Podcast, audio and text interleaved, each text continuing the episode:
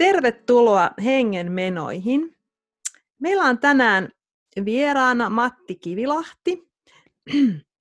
Ja tämäkin haastattelu tehdään videon välityksellä, että äänenlaatu ei ole välttämättä aivan täysin priima, mutta se on pieni hinta siitä, että me pysytään terveinä. Me pidetään nyt tätä sosiaalista välimatkaa. Tänään me keskustellaan monistakin asioista, mutta erityisesti uskosta ja luottamuksesta näinä vaikeina aikoina. Eli tervetuloa Matti Kivilahti. Tervehdys vaan ja päivää vaan kaikille kuulijoille. Matti, kerropas vähän jotain itsestäsi. Miten sä esittelisit itsesi? Jaa, tota, olen siis Matti Kivilahti, seurakuntapappi evankelis-luterilaisessa seurakunnassa Mänttä-Vilppulassa. Mänttä-Vilppula sijaitsee Pohjois-Pirkanmaalla Tampereen ja Jyväskylän puolivälissä. Täällä teen papin töitä semmoisella kasvatuksen twistillä, että lapsi- ja nuorisotyö on mulle semmoinen pääpainopiste. Sitten kun kirjoittelen kolumneja tai muita tekstejä, niin tämmöinen titteli itselläni on Bohemi Körtti, tällä ehkä lyhyesti. Bohemi Körtti, seurakuntapappi Mänttä-Vilppulasta. Ja sähän olet runoilija, eikö niin? Sä runoilet? Joo, joo, myös kaksi omakustanne runokirjaa tehnyt. Hienoa.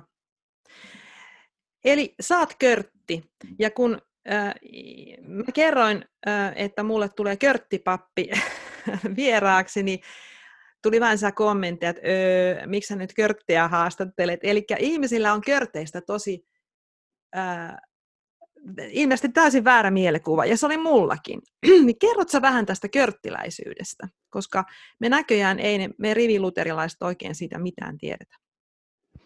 No tarkennetaan sen verran, että tosiaan itsekin on ihan tämmöinen niin riviluterilainen taustalta niin kuin voi olla.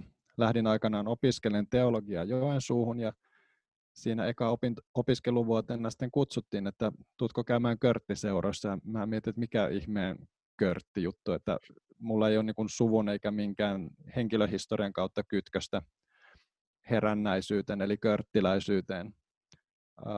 Mutta kävin seuroissa ja olin siellä sitten vieraana ja laulettiin näitä Sionin virsiä ja koin sen jotenkin henkiseksi kodikseni.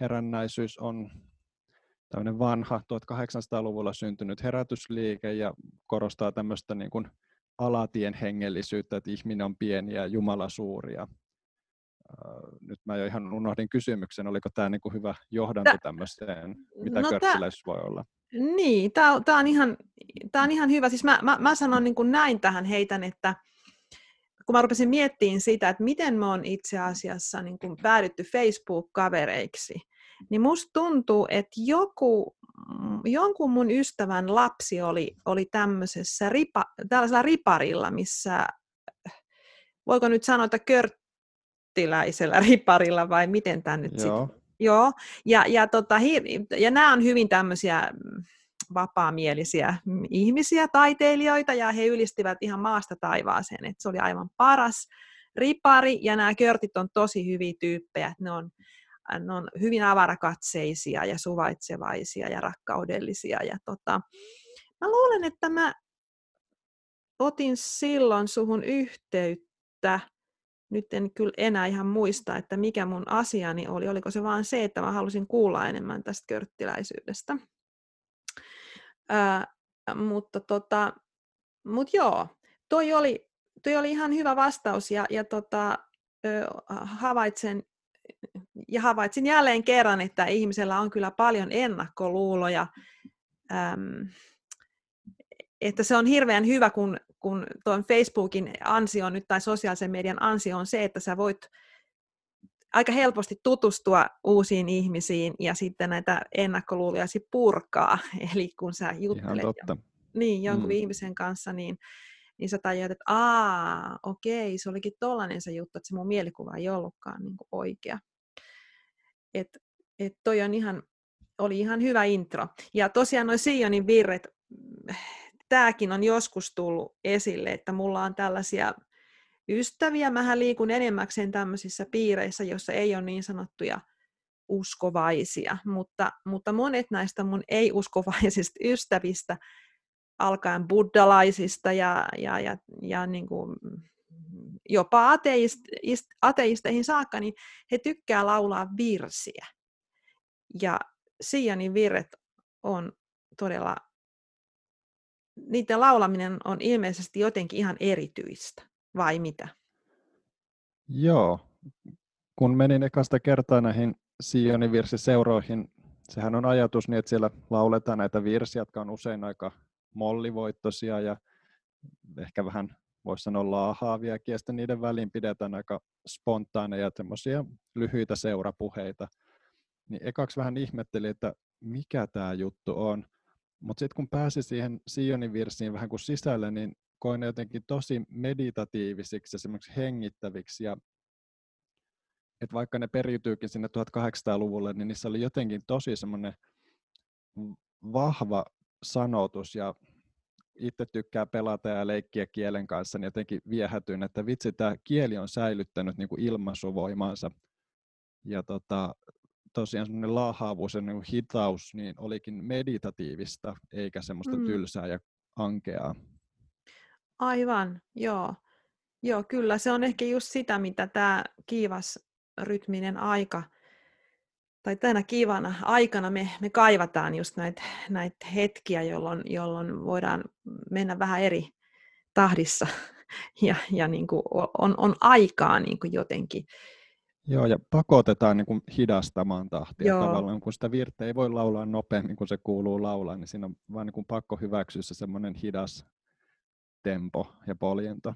Joo, eli se on semmoista niin kuin mindfulnessia tavallaan, Joo, tietyllä tapaa. niin. Tai niin kuin ainakin samankaltaisuutta tunnistan niin. siinä. Niin just. No, no sä olet pappi. Äh, miten sä oot päätynyt papiksi?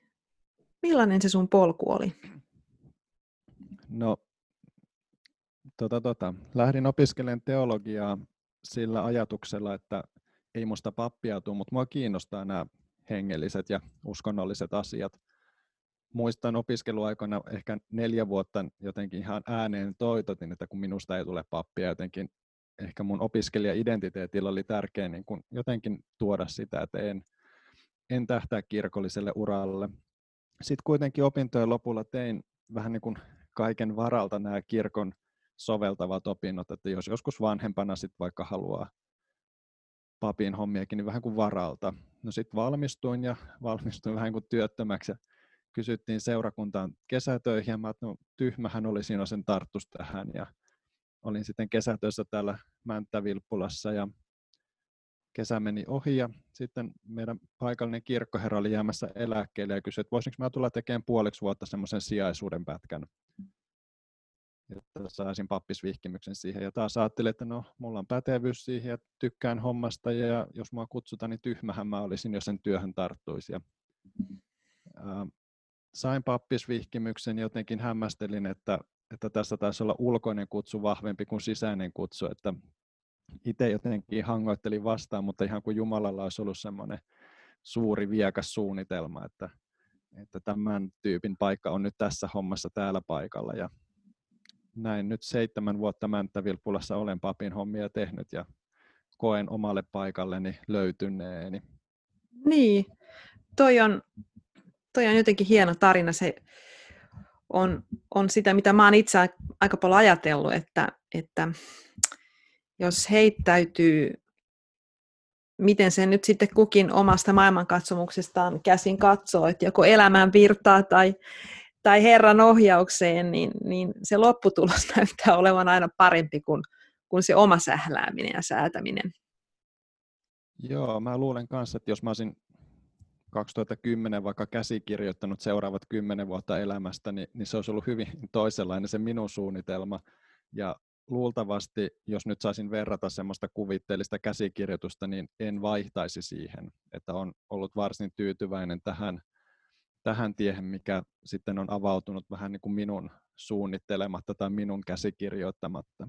Niinpä. Semmoinen sanonta on, että jos haluat naurattaa Jumalaa, niin kerro hänelle suunnitelmistasi. Ja se on mun mielestä aika hyvä sanonta, koska Joo. koska me ihmiset kuvitellaan, että me pystytään kontrolloimaan asioita, ja nyt viime, viimeistään tämä koronatilanne on kyllä opettanut meille, että meidän suunnitelmat on, on sitten kuitenkin aika, aika pieniä ja vajavaisia, ja me ei välttämättä, ja tämä on mun kokemus ihan, ihan olen tämän kokenut henkilökohtaisesti, että omat suunnitelmat ei välttämättä, tai ne omat haaveet, omat halutkaan, niin ne ei ole loppujen lopuksi niitä, miten oikeasti halutaan. Että, että kun me ei olla ihan ehkä tietoisia siitä, että mikä meille sitten olisi hyväksi. Meillä voi olla erilaisia haaveita ja toiveita, mutta ne voi olla, että ne kumpuaa jostain muualta kuin sieltä meidän sisimmästä, syvimmästä viisaudesta.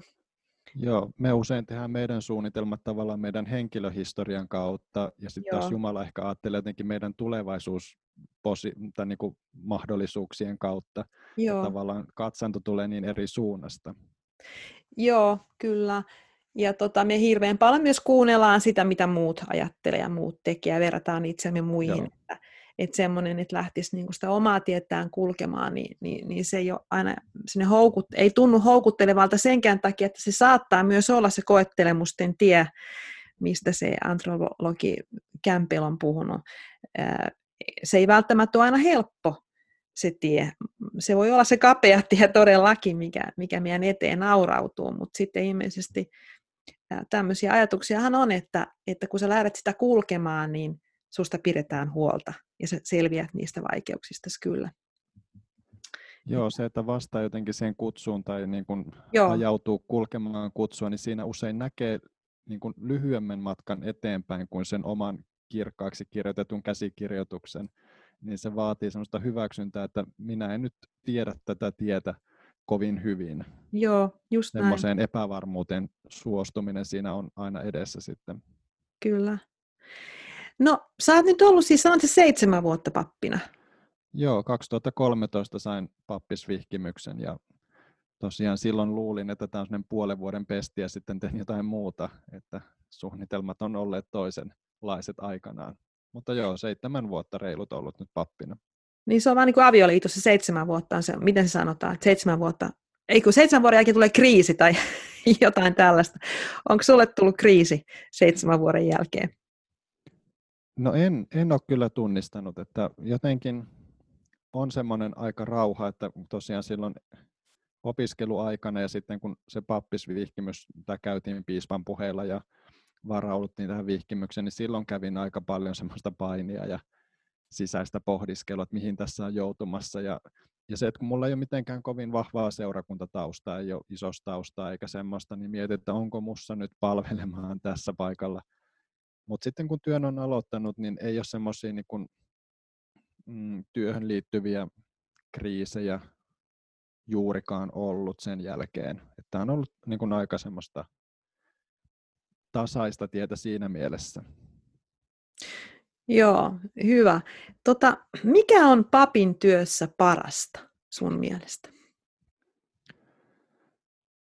Mm, tähän voisi vastata niin monella tavalla, mutta meidän piti meidän seurakunnan kotisivuille tehdä lyhyt kuvaus itsestä, niin laitoin, että niinä viikkoina kun käyn pitään esikoululaisille seurakuntatuokioita, niin huomaan olevani onnellisimmillani, niin ehkä sanotaan, että parasta on se, kun pääsee näiden lasten kanssa tekemään työtä heidän kanssaan ja heille, niin silloin huomaan itse nauttivani työstäni ja jotenkin tulevani iloiseksi. Toki sitten, et saa olla perheiden tärkeissä juhlissa, kasteet, häät, hautajaiset, silloinkin kokee olemassa oikealla paikalla ja tärkeällä paikalla ja ja sitten myös nuorten kanssa rippikoulut, isoskoulutukset, niistä nautin ja iloitsen. Tässä ehkä kolme näkökulmaa. Joo. Mä, mä ajattelen sillä lailla, tai siis mulla on sellainen oma kokemus, kun mun suhde tähän mun isieni kirkkoon on ollut vähän ongelmallinen, mutta mulla on selkeästi tämmöinen Jumala kaipuu sydämessäni, ja kun mun elämässä tapahtui tämä sanotaan nyt pohjakokemus, että kaikki kulissit romahti kerralla, niin mä menin sitten, siis menin juttelemaan papille. Ja, ja tota, ää, pappi, tämä pappi oli aivan loistava. Ja, ja tota, mä kysyin erään kerran, kun mä, me juteltiin siinä, että mitä on sielunhoito, koska mä oikeasti mietin sitä joskus, että mitä tämä sielunhoito tarkoittaa niin se pappi otti almanakan ja sanoi, että se on sitä, että mä merkkaan, anteeksi, mutta tulee aina niin kyyneleet silmiin, kun mietin tätä tilannetta, että mä merkkaan sulle seuraavan ajan, että mä en jätä sua yksin. Ja ähm, mä ajattelin silloin, että jos sielua on missään koskaan hoidettu, niin silloin. Eli toi sielunhoito, mä oon paljon sitä miettinyt, että, että tämmöisen niin kuin riviseurakuntalaisen näkökulmasta, niin, niin se on sellainen asia, jonka, tai sellainen mahdollisuus, jonka mä toivoisin, että ehkä, mä en tiedä kuinka paljon sulla käy tämmöisiä sielunhoitoasiakkaita, mutta tota noin, niin se kokemus oli mulle kyllä ihan todella käänteen tekevä. Ja, ja, ja niin kuin mullisti mun, mun näkemyksen just siitä, että mitä pappi voi tehdä seurakuntalaisen ää, hyväksi. Joo, jos saan tuosta vähän niin kuin kommentoida, niin tosiaan mä oon täällä Mänttävilpulla vähän niin kuin kotiseudulla, niin että olen täältä kotoisin ja sillä monet paikat ja ihmiset on pitkältä ajalta tuttuja. Ja nyt kun on seitsemän vuotta ja pappina ollut, niin moni perheisiä ihmisiin on syntynyt jo semmoisia pitkän ajan tuttavuuksia ja suhteita, että sitä ei välttämättä aina sanoteta sielunhoitona, mutta huomaan, että ihmiset kokee sen tärkeänä, että joku on olemassa jossain hetkessä vain heitä varten. Joo. Ikään kuin, että ei ole mitään, mitään nimettyä taustatarkoitusta tai niin kuin agendaa tai muuta, vaan että minä olen tässä, koska sinä, halu- tai niin kuin sinä tarvitset tai olen Joo. sinua varten. Niin että aika harvoin tulee sanotettua sitä sanaa sielunhoito, mutta tunnistan, että se on niin ihmistä hoitavaa, kun he tajuaa tämän aspektin. Niin, että se on niin kuin ihminen ihmiselle myöskin, mm, ja, mm. ja, mutta et sitten ehkä, ehkä se jonkunnäköinen armo, mikä kai just luterilaisuudessa on tärkeä elementti, niin, niin, niin se jotenkin konkretisoituu siinä sielunhoitotilanteessa kun sä rikkinäisenä menet tapaamaan ihmistä, joka on jonka mm, ehkä jonkunnäköiseen rooliin kuuluu just se, että, että välittää sitä armoa Joo, ja rakkautta. Kyllä si- siinä, siinä ollaan mun mielestä nyt sielunhoidon ytimessä. Joo. No, mikä sitten on vaikeaa? Joo, papille? Vaikeat. No siis tietyllä tapaa vaikeita tilanteita on, kun kohtaa ihmisen, jolla on vaikka valtavan suuri suru tai valtavan suuria ongelmia, että tavallaan ymmärtää, että tässä ei nyt, nyt mitkään sanat auta. Mm. Ja tavallaan tulee jotenkin ne riittämättömyyden olo, että minulla ei ole mitään sanoja, mitään poppa konsteja tai vastaavia, joilla voisin auttaa sinua.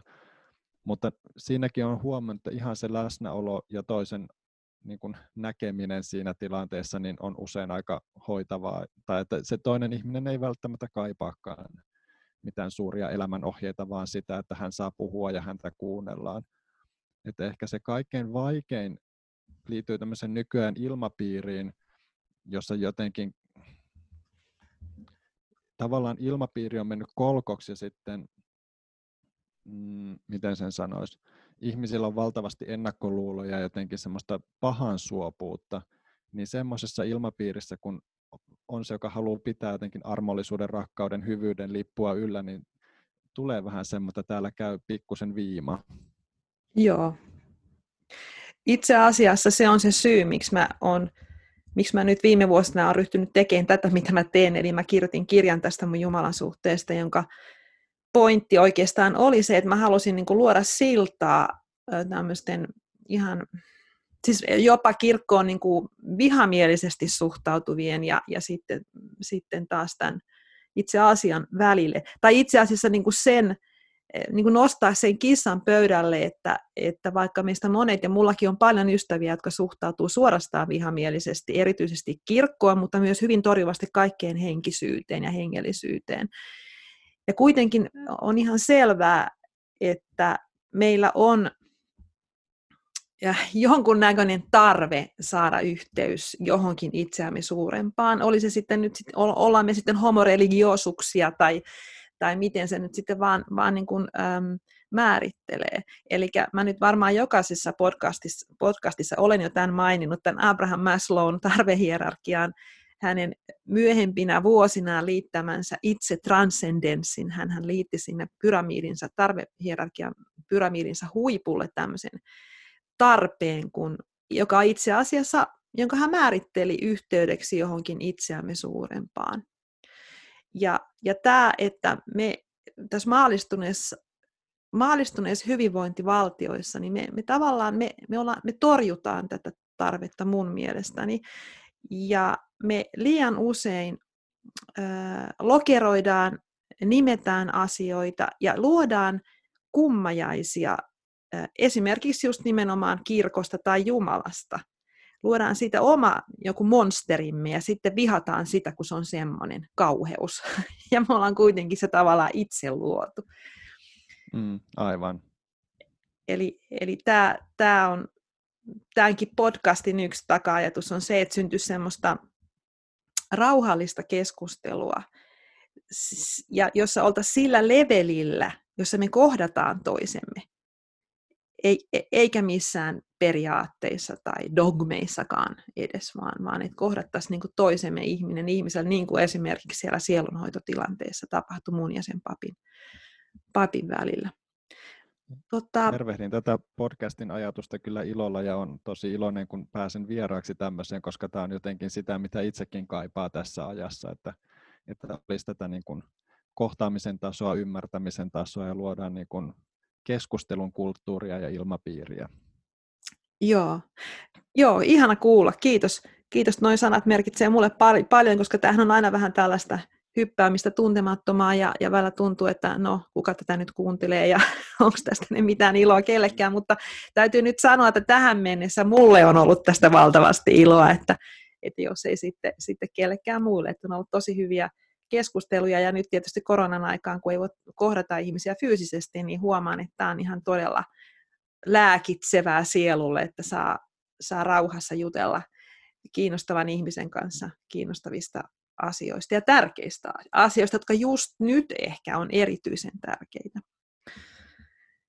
Tota, mä Tuosta vielä, että kun on tätä ilmapiiriä, sanot tätä viimaa ja, ja, ja, ja niin kuin vähän tämmöistä vihamielisyyttäkin, niin oletko kohdannut niin kuin ihan suoranaista niin kuin raivoa tai vihaa, että, että joku olisi tullut sulle heristää nyrkkiä, että mulle tapahtunut näin ja mitä sä puhut siitä hyvästä Jumalasta, kun mä kärsin tällä tavalla. Oletko kohdannut tällaista omassa työssäsi?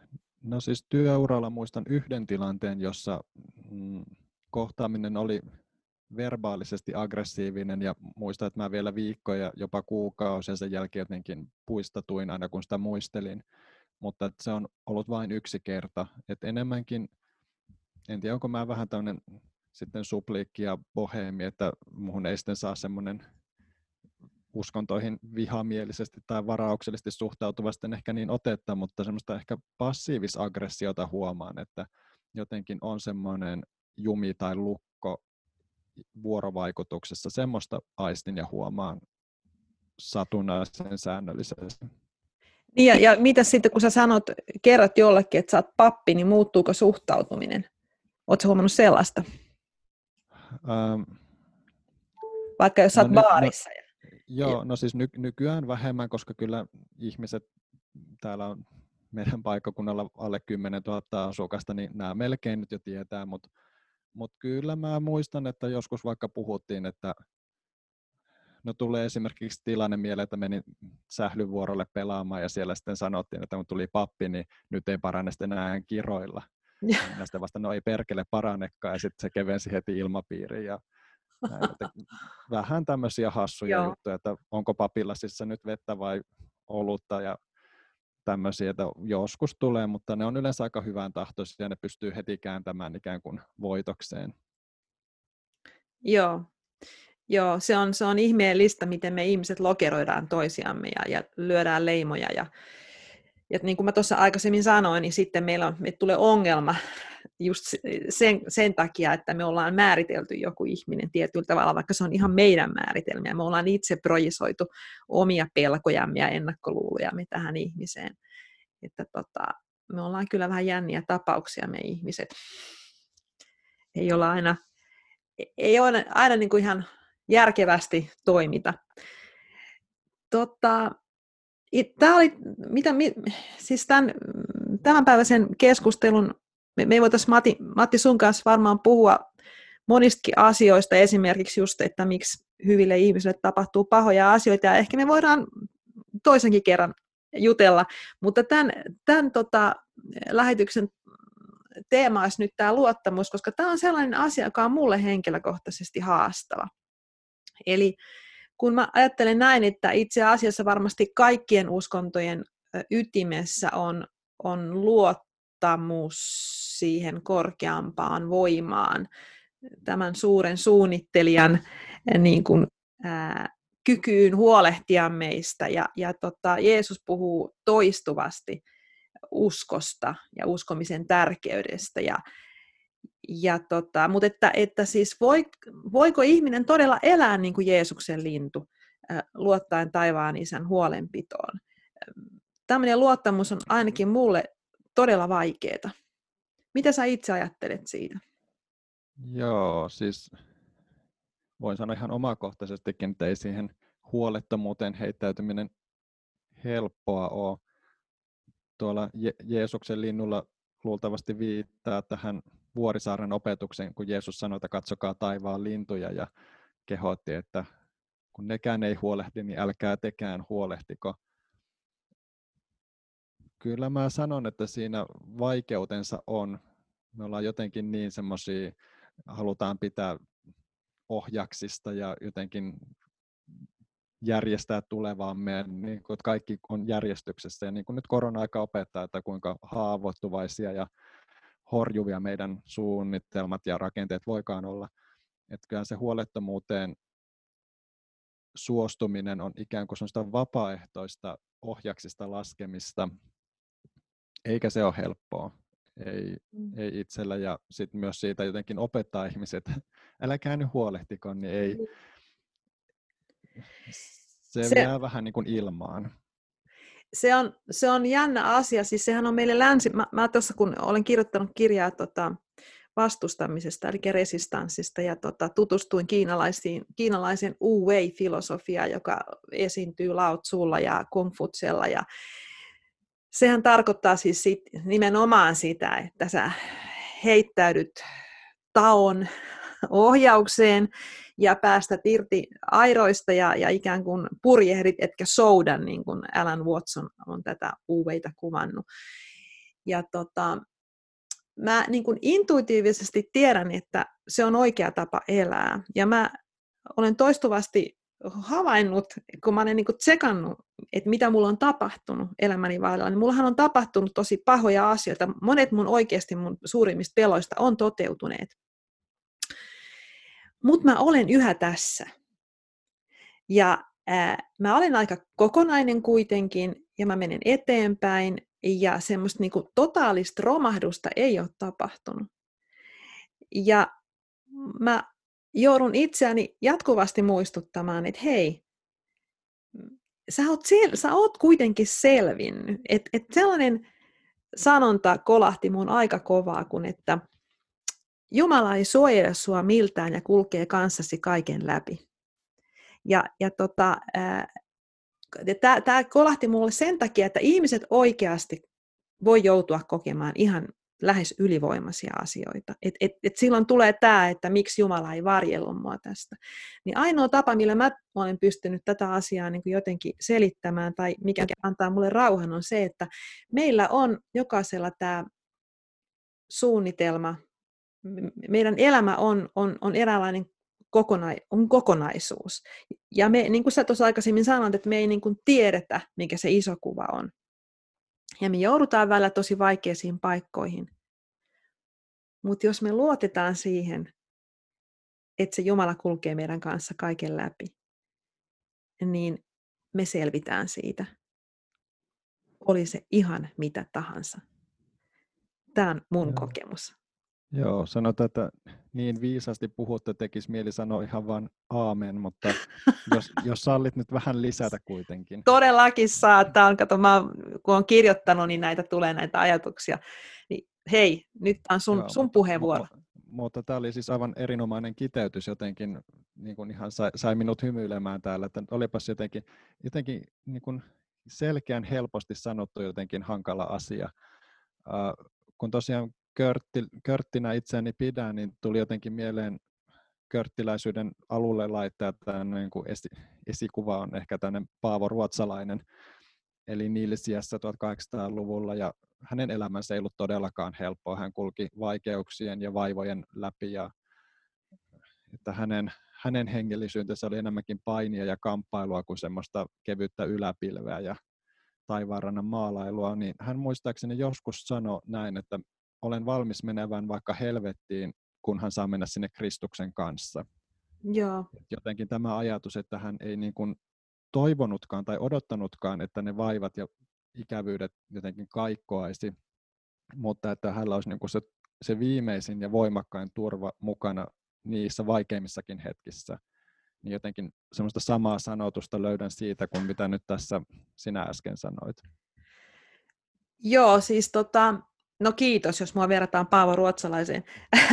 Mutta, tai siis mähän, mähän siis istun jättiläisten olkapäällä, mä luen hirveästi ja pohdin, kun mulla nyt on elämässäni tämmöinen tilaisuus, niin tota, ää, en niin itse, tota, ei, ei nämä niin kuin minusta, minusta mi, mi, nämä tulee minun kauttani.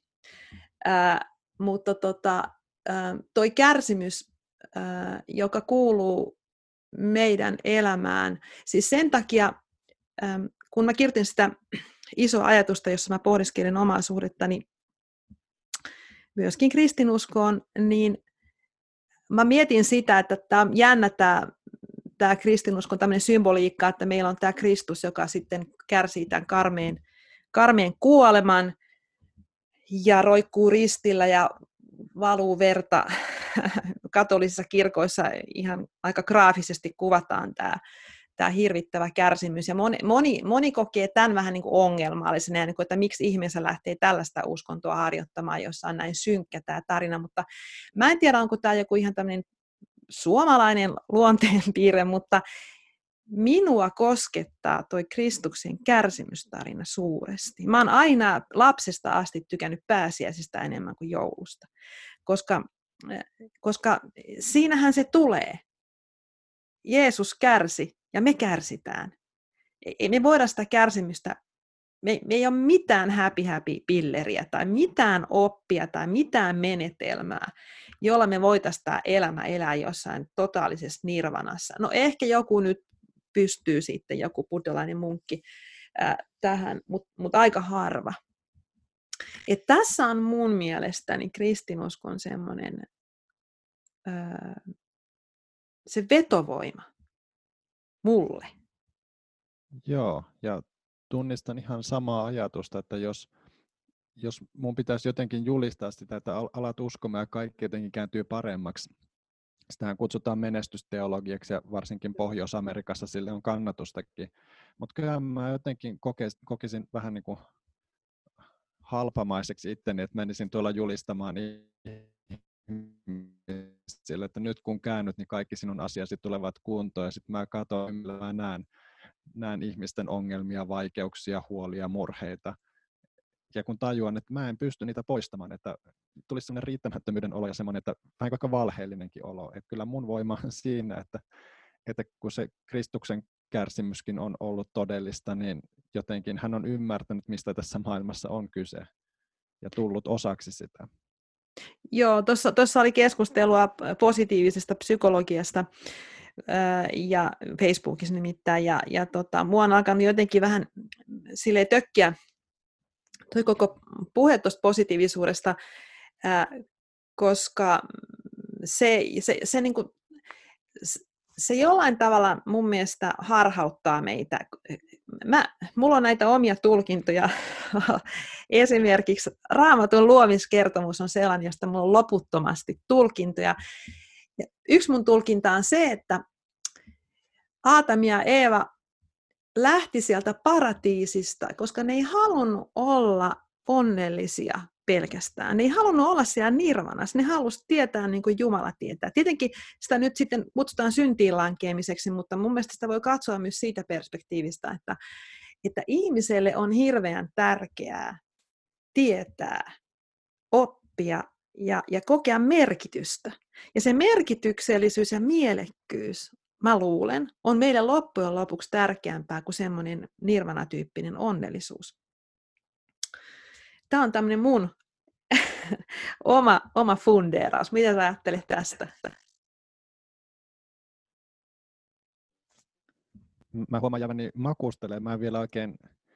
Ähm, ehkä, ehkä saan kiinni siitä, kun sanoit, että toi luomiskertomus, että sulla on monia visioita tai tämmöisiä niin kuin ajatuksia siitä, niin ehkä tämä raamatun tarinallisuus, että että tavallaan se ei ikään kuin julista yhtä totuutta, tai siis toki lopulta yhtä totuutta, mutta se jotenkin jättää tämmöisille niin kuin näkökulmille, tulkinnoille, tulkintaa horisontille, hirmu lavean tilan ajatella.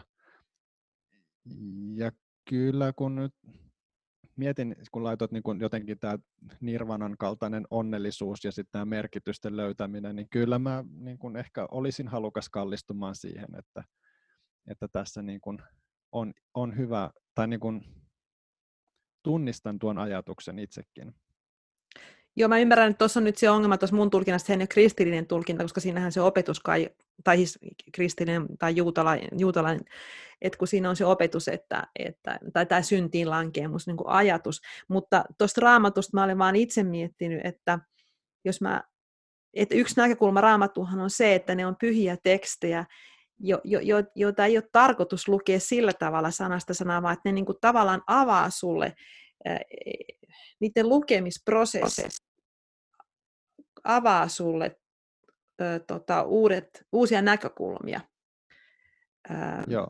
Ja sitten kun ihminen lukee aina oman henkilöhistorian ja oman elämäntilanteen kautta, niin mä väitän, että rippikouluikäinen saa jostain raamatun kohdasta eri sävärit kuin 70 ihminen tai sitten perheelämää, pienla, pienen lapsen kanssa perheelämää viettävä. Eli tavallaan eri tilanteissa ne aukeaa eri tavalla. Se niin. kuuluukin niin. aueta. Niin, just näin. Että tota, mutta tietenkin tämäkin on asia, josta nyt debatoidaan ja, ja ihmisillä on erilaisia näkökulmia. Tota, öö, okei.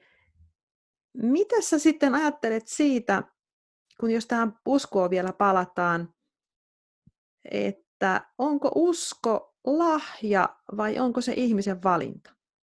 Tämä on minua aina vähän mietityttänyt, että kun sanotaan, että, öö, että, että sä voit tulla uskoon, mutta kun vaikuttaa siltä, että se ei kaikille onnistu. Esimerkiksi mulla on ollut tosi vaikeaa.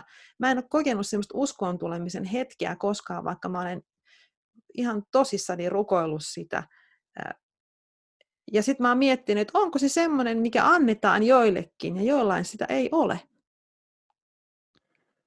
Joo, kun laitoit vähän etukäteen kysymyksiä, että mistä saatetaan jutella, niin ehkä tämän kysymyksen kohdalla mä kävin itse eniten painia, että mitä tästä osaan sanoa, koska tietyllä tavalla mä ostan sen ajatuksen, kun kirkko sanotaan, niin kun puhutaan, että usko on lahja. Ja jos pitää valita, niin se on enemmän lahja kuin valinta – mutta sitten kun tiedän ihmisiä, siis ihan nimeltä mainiten voisin sanoa ihmisiä, jotka haluaisi uskoa ja uskon heidän vilpittömästi näin tarkoittavan, mutta sitten he kokevat, että se usko ei vaan niin kuin ikään kuin tartu heihin tai jotenkin se jää etäiseksi, niin kyllä mä vähän on jotenkin, että ei se nyt ainakaan semmoinen käteen kannettu lahja voisi sitten olla, kun joku sen haluaa, mutta sitä ei saa, niin sitten jään vähän, että mistähän tässä on kyse. Niin. Mutta jos sopii, että palaan tähän, kun puhuttiin tästä huolettomuudesta ja taivaan linnuista ja näin, niin tota, siinä raamatun kohdassa Jeesus käskee, että, että se on pakanallista tai jotenkin huonoa vaan jäädä murehtiin, mitä me syömme ja juomme ja puemme. Ja sitten tulee se avainlause, että etsikää ennen kaikkea taivasten valtakuntaa, niin teille Aivan. annetaan kaikki tämäkin. Joo. Et jotenkin voisiko sanoa, että se on joku kutsu tai matkalle lähtö tai mikä olisi tämmöinen kulunut fraasi sitten, mutta ehkä jotain semmoista, että se ei niin kuin tuu semmoisena avaimet käteen valmiina talopakettina, vaan että siinä pitää hyväksyä semmoinen, että tätä nyt lähdetään rakentamaan ja tämä on vähän niin kuin Gaudin kirkko tuolla Barcelonassa, että se tulee ehkä joskus valmiiksi, mutta ei meidän elinaikana. Joo, mun mielestä toi oli kyllä nyt tosi hyvä vastaus, Matti. Että toi herätti minussa nyt kyllä paljon ajatuksia. Että mä olen aina mä olen miettinyt sitä, että jos Jeesus tulisi nyt tuohon eteen ja kysyisi multa, että lähdet seuraamaan mua, ootko valmis jättämään kaikkialla ja lähtisit se seuraamaan, niin mä lähtisin. Mä, mä, mä lähtisin, vaikka mä olen tämän ikäinen ja tiedän, että elämä on monimutkaista. Mulla on tietysti ei ole pieniä lapsia, eikä nyt ole aviomiestäkään, joka, joka mua pidättelisi, mutta tota, no, niin mä lähtisin siitä huolimatta, että mä tiedän, että se ei ole mikään, että se on se kaita polku. Ää, tota, joo, toi oli, toi oli hieno vastaus. Toi just, ehkä tuossa on nyt se ongelma, että kun me halutaan olla, meillä on tämä kontrollitarve. Me ajatellaan, että, että kun sä oot uskovainen, niin sä oot uskovainen. Ja sitten kaikki on niin kuin sitä, että sä oot siinä ja kaikki on sen jälkeen niin jotenkin selkeää. Mutta todennäköisesti se just on tota, että se on prosessi ja, ja se, siinä tulee se valinta. Että hyväksyksä sen? Joo, että tavallaan jotkuthan kokee semmoisen, puhutaan uskoon tulosta, jotenkin sen jälkeen kaikki on seestynyt ja kaikki muuttuu ja ilo ja kunnia heille, joille näin käy, mutta, mutta, mutta varmaan monella, tai ainakin oman kokemuksen mukaan monella se on, että se on semmoista kasvamista ja siihen sopeutumista ja jotenkin matkalla oloa mieluummin kuin perille pääsyä. Joo, just näin, just näin. Tämä on varmasti tosi hyvä juttu, että oppii tämmöisen näkökulman yleensäkin elämään, että kaikki ei putoa valmiina sun syliin. Et ehkä tässä nyt monta kertaa tullut mieleen, että tämä korona on niin kuin jonkunnäköinen Jumalan sormen tökkäsy, että, että niin kuin herätkääs nyt siellä, koska tämä selvästi herättää meissä paljon ajatuksia ja, ja asettaa tämän meidän koko meidän el- elämän tavan niin kuin vähän uuteen valoon.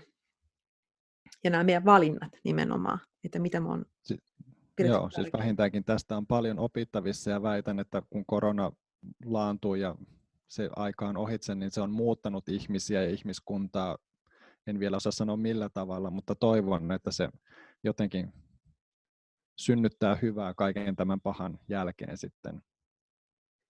Joo, kyllä, kyllä, ihan varmasti. No mitä tota, sä vaikutat sellaiset hyvin niin kuin avo, avami, av, avarakatseiselta ja liberaalilta papilta. Miten sä suhtaudut muihin uskontoihin? Taaskin on laaja kysymys. Tota, mm, jos onko lähtee su... pilkkomaan, tai niin, joo, tarkenna vaan. Tai... Ei kun sitä vaan, että onko, onko no kristinuskossahan on tämä ajatus, että on vain yksi tie Jumalan luo. Mutta voiko niitä olla monta? Joo, no mm, jos ajatellaan niin, että itse koen ja siihen sitoudun ja sitä totena pidän, että, että Kristus on tie Jumalan yhteyteen ja kristinusko ikään kuin sitä kirkkaammin välittää. Mutta sitten jos ajatellaan juutalaisuutta ja islamia, niin näistähän kolmesta uskonnosta puhutaan, että ne on vähän niin kuin Abrahamin perillisiä, eli samasta juuresta tai samasta semmoista niin. jumalakäsityksestä lähteviä. Niin jotenkin mä ajattelin, että vähän ehkä olisi, ei tekisi oikeutta juutalaisuudelle ja islamille sanoa, että he olisivat täysin väärässä koska he, oma, heillä on niin paljon samaa suhteessa kristinuskoon, niin sanon, että, että kyllä heidänkin vähintäänkin täytyy sanoa, että jäljillä he ovat. Ja sitten ehkä nämä idän uskonnot, hindulaisuus, buddhalaisuus, taolaisuus, shintolaisuus, niin vähintäänkin täytyy sanoa, että kyllähän se kertoo sellaista janoavasta etsinnästä Jumalan suuntaan. Ja väitän, että jos viisaat ihmiset jotka ovat aina näillä jättiläisten olkapäällä, niin kuin itsekin hyvin sanoit, niin istuneet ja maailmaa ihmetelleet, niin mä että eihän he ole nyt niin kuin voineet ihan mettään mennä, jos oletetaan, että aina jotakin on löytynyt ja siitä hyvästä on pidetty kiinni ja siitä niin kuin lähdetty rakentamaan, niin kyllähän sielläkin niin kuin on oltava vähintäänkin jotakin aavistusta ja ymmärrystä Jumalasta. Ja sitten varsinkin nuorempana itse niin kun kunfutselaisuutta ja taolaisuutta jotenkin dikkasin ja luin näitä kirjoja, niin mielestäni älyttömän viisasta tämmöistä eksistentiaalista pohdintaa, että vähintäänkin jokainen uskonto antaa jotakin ja kertoo siitä, että halutaan löytää Jumalaa. Joo, ja se on jännä. Mulla on poika, vanhin poika opiske- opiskelee Lontoossa, ähm, ähm, opiskeli uskontotiedettä ja on erikoistunut ähm, sen kiinalaiseen buddala, keskeään buddalaisuuteen ja erityisesti niihin teksteihin. Hänen tutkimusaiheensa on erittäin monimutkainen, josta en ymmärrä mitään, mutta tota, hän asui jonkun, kun hän teki tota BA-tutkintoa niin Kentin yliopistossa, niin asui Canterburyssä. Ja, ja tota, siellä just sitä uskontotiedettä opiskeli pääaineenaan. Ja hän ö, harjoittaa sen buddhalaista meditaatiota. Ja siellä Canterburyssä oli semmoinen sen buddhalainen keskus, jota veti katolinen pappi. Ja ja kun mä ihmettelin tätä mun pojalle, niin poika sanoi, että joo, ei, ei siinä ole niin mitään ongelmaa, että, että buddhalaisuushan ei ole uskonto, että, että se on itse asiassa tämmöinen mielen harjoitus. Ja, ja on kuulemma katolisia pappeja, jotka on, voi olla myöskin hinduja samanaikaisesti. Että onko noissa itämaisissa lainausmerkeissä uskonnoissa vähän voiko, voiko ajatella niin, että ne ei oikeastaan ole sillä tavalla uskontoja, vaan ne on, ne on sen ajan tapoja, ehkä enemmänkin filosofioita tai näkökulmia tai just aivoharjoituksia, mitä nyt voi sanoa ainakin meditaatiosta, että sitähän se on.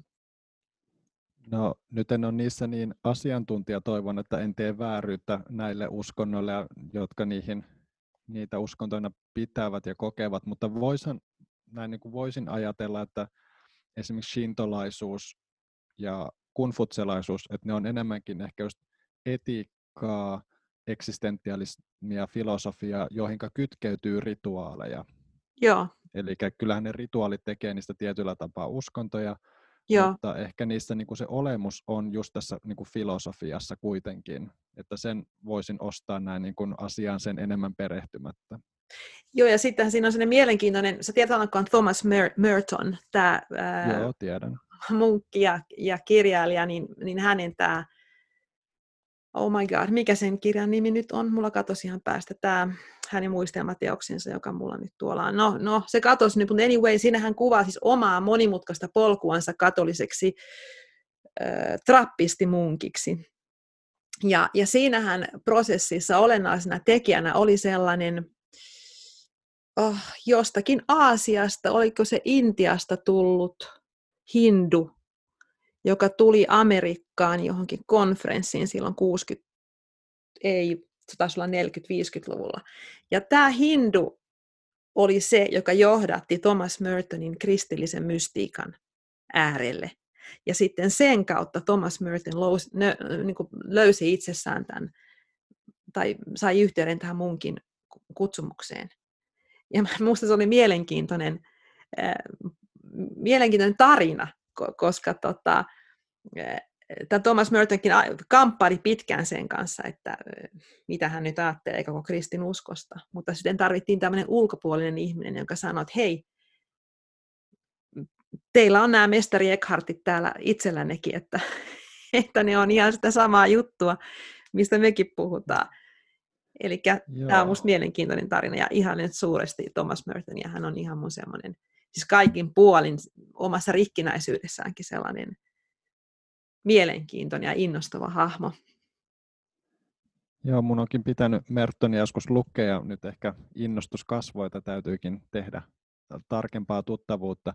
Semmoinen ajatus tuli, että jos pistetään rinnakkain sen munkki omassa arjessaan ja vaikka munkki omassa arjessaan, niin jos me jos tavallaan riisutaan ymmärrys niistä sanoista, niin kyllähän se spiritualiteetti näyttäisi olevan varmaan, en nyt toki luostarielämää ole itse elänyt, mutta voisin kuvitella, että semmoinen, äh, mi, mi, millaista se luostarin arki on mm. ja millaista se spiritualiteetti siellä on, niin voi olla aika lähellä toisiaan. Mm. Et voisin sillä just että ei aina lähetä siitä, että mikä näitä uskontoja erottaa, vaan tunnistaa niitä yhdistäviä ja niin kuin lähelle tuovia elementtejä, niin se olisi, niitä varmaan löytyisi yllättävän paljon. Joo, ja, ja tota, jännää on se, että noin katoli, mä oon ollut siis itse kuukauden, olin saksalaisessa Benediktinillä luostarissa nuorena, ja, ja siellä no, niin kuin jäi käteen ajateltuna yllättävän vapaamielisiä. Esim. Mä muistan, että siellä puhuttiin silloin jo meditoimisesta ja ihan siitä että jopa, että tämä on tullut idästä ja, ja, ja just buddhalaisuudessa harjoitetaan, mutta että kristilliseen perinteeseen meditoiminen kuuluu kyllä, mutta se on luterilaisessa systeemissä jäänyt vähän niin kuin pois ehkä, sinne kontemplatiivisuus, ja sitten on käynyt ikävä, ikävä kyllä sillä lailla, että siitä meditoimisesta se liitetään idän oppeihin, vaikka itse asiassa eihän se liity mihinkään. Se, se, se, se että sä istut hiljaisuudessa. Ää, joku sanoi, että, meditoimi, että, että rukoileminen on puhetta Jumalalle ja meditoiminen on hänen vastauksiensa kuuntelemista. Eli, eli kyllä se meditaatio niin kuin prosessina voidaan sovittaa ihan mihin tahansa, mutta, mutta sitä on, se on e, erityiseksi niin kuin systeemiksi kehittynyt tuolla idässä. Ja sitten katoliset on ollut, niin kuin ylläpitänyt sitä perinnettä näihin päiviin asti, mutta luterilainen kirkko on ehkä ollut pikkasen niin kuin epäluuloinen, voisiko näin sanoa. Vai mitä sä itse ajattelet tästä? Joo, siis kyllähän Siis toki kun itse nauttii kielestä sanoista ja tällä, niin tykkään, että luterilaisuus on sanan kirkko, mutta mm. kyllähän reformaatiossa varmaan luovuttiin paljon semmoisesta, mitä nyt jälkikäteen voisi sanoa, sanoa kaipaavansa, siis tämmöistä mystiikkaa ja elämyksellisyyttä, kokemuksellisuutta, että meidän Jumalan palveluksetkin on hyvin sanakeskeisiä ja tämmöistä niin kuin, rationaalisuuteen vetoavia, vaikka sitten kuitenkin kun mietitään, että usko, joka rakentuu pelkän rationaalisuuden ja sanan varaan, niin se jää pikkusen semmoiseksi, niin kuin, ei nyt ontoksi, mutta semmoiseksi niin latteaksi. Että kyllähän se syvyyssuunta tulee sitten tästä elämyksellisyydestä kokemuksellisuudesta ja semmoista, mitä vähän on jäänyt ohkaiseksi luterilaisuudesta. Niin, se, se, sen takia tuli nämä Tuomasmessut ja, ja luterilaiseen kirkkoonkin on palannut ristinmerkit ja, ja, ja tämmöiset, niin kuin, mitä aikoinaan pidettiin, että ne ei niin kuin ihan, ihan siihen juttuun sovi. Mutta oli aika, aika mielenkiintoinen toi sun sana, sanajuttu, että, että onhan siinä tietysti toikin puoli asiassa, että sitäkin ihminen tietysti hakee, sitä sanaa, mutta mm. toisaalta hakee myös sitä yhteyttä siihen ihmes, ih, ih, ihmetykseen ja ihmeeseen ja siihen mysteeriin, josta tässä nyt kuitenkin varmaan on aika paljon kyse. Niin, uskontosta puuttuu mysteeri, niin se tosiaan vähän niin kuin on semmoinen ristiriitainenkin mm. ajatus.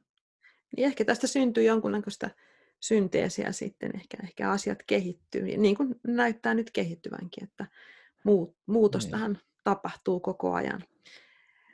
Että vaikka Jumala on pysyvä ja ikuinen, niin tavallaan on hienoa, että kirkkokin elää ikään kuin vuorovaikutuksessa yhteiskuntaa, ja kun tämmöistä kaipuuta on, niin toi Tuomas Messi oli hyvä esimerkki siitä, että sehän nousi tavallaan ruohonjuuritasolta ja ihmisten tarpeista, eikä niin, että kirkko jotenkin jäykkänä hierarkkisena organisaationa olisi luonut jonkun Tuomas Messu-konseptin ja brändin, vaan Just että näin. useinhan tämmöiset jutut syntyy siitä, että siellä perusarjessa joku keksii jotain, joku innostuu siitä, jotkut lähtee toteuttamaan, ja sitten kun se niin kun saa tietyn kokoluokan ja muodon, niin sitten se ikään kuin omaksutaan siihen kirkon tämmöiseen omaan käsitykseen, mutta kyllähän nämä usein lähtee just sieltä niin kuin ihmisten tarpeista ja ihmisten kaipuusta tietyt asiat. Joo, kyllä. No niin, me voidaan tässä väitellä alkaa jo lopetellakin. Mä luulen, Matti, että me varmaan palataan. Meillä olisi varmaan paljonkin puhumista ja, ja tota noin, niin jos sulle sopii, niin voidaan ottaa uusiksi jostain uudesta aiheesta. Mutta nyt mä ajattelin, että kun sä olet pappi ja sielunhoitaja, niin mitä sä haluaisit nyt sanoa hänelle, joka just nyt kamppailee, jonka yritys on ajautunut vaikeuksiin ja jota tulevaisuus pelottaa. Mikä olisi semmoinen papin en mä tiedä, ohje vai, vai miten se nyt voisi sanoa, sielunhoidollinen näkökulma nyt tähän tilanteeseen?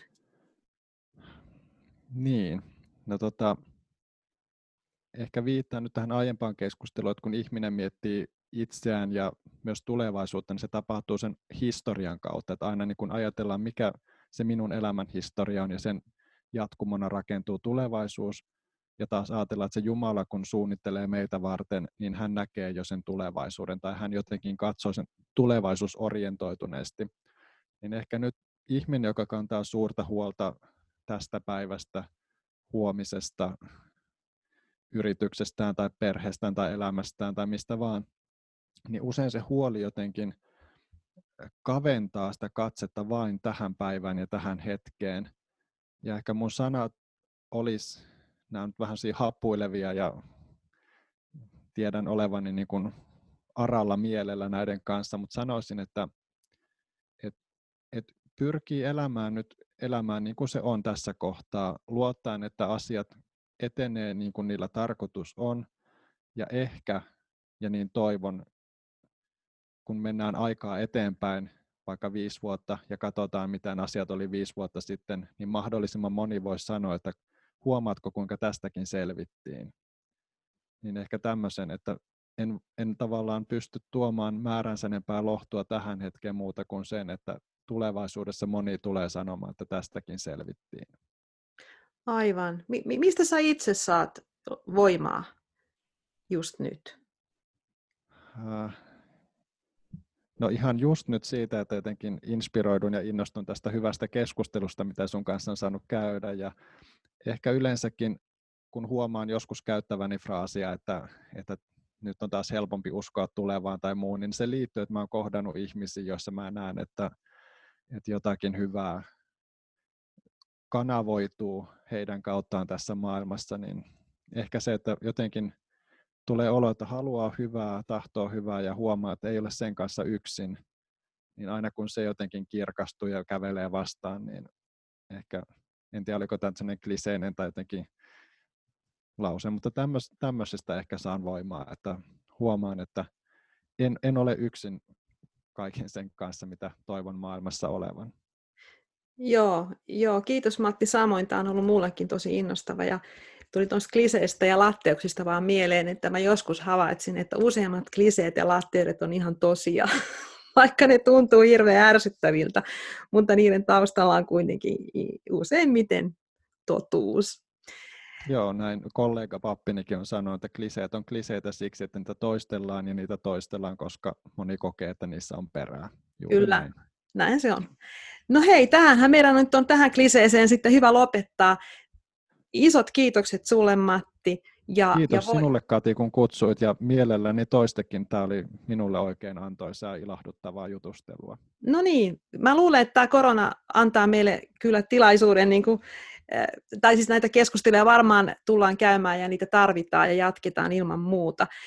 Ja nyt mä haluan kiittää myös kaikkia kuulijoita ja kuunnelkaa nyt tarkkaan, mitä, mitä me tässä juteltiin, koska Matilta tuli hyviä näkökulmia ja, ja muistutetaan edelleenkin, että peskää käsiänne, pitäkää turvaväli, yskikää hihaan ja pitäkää sitä lippua korkealla ja sitä pientä, vaikka kuinkakin heikkoa uskon liekkiä elossa. Nähdään taas ensi jaksossa. Moikka!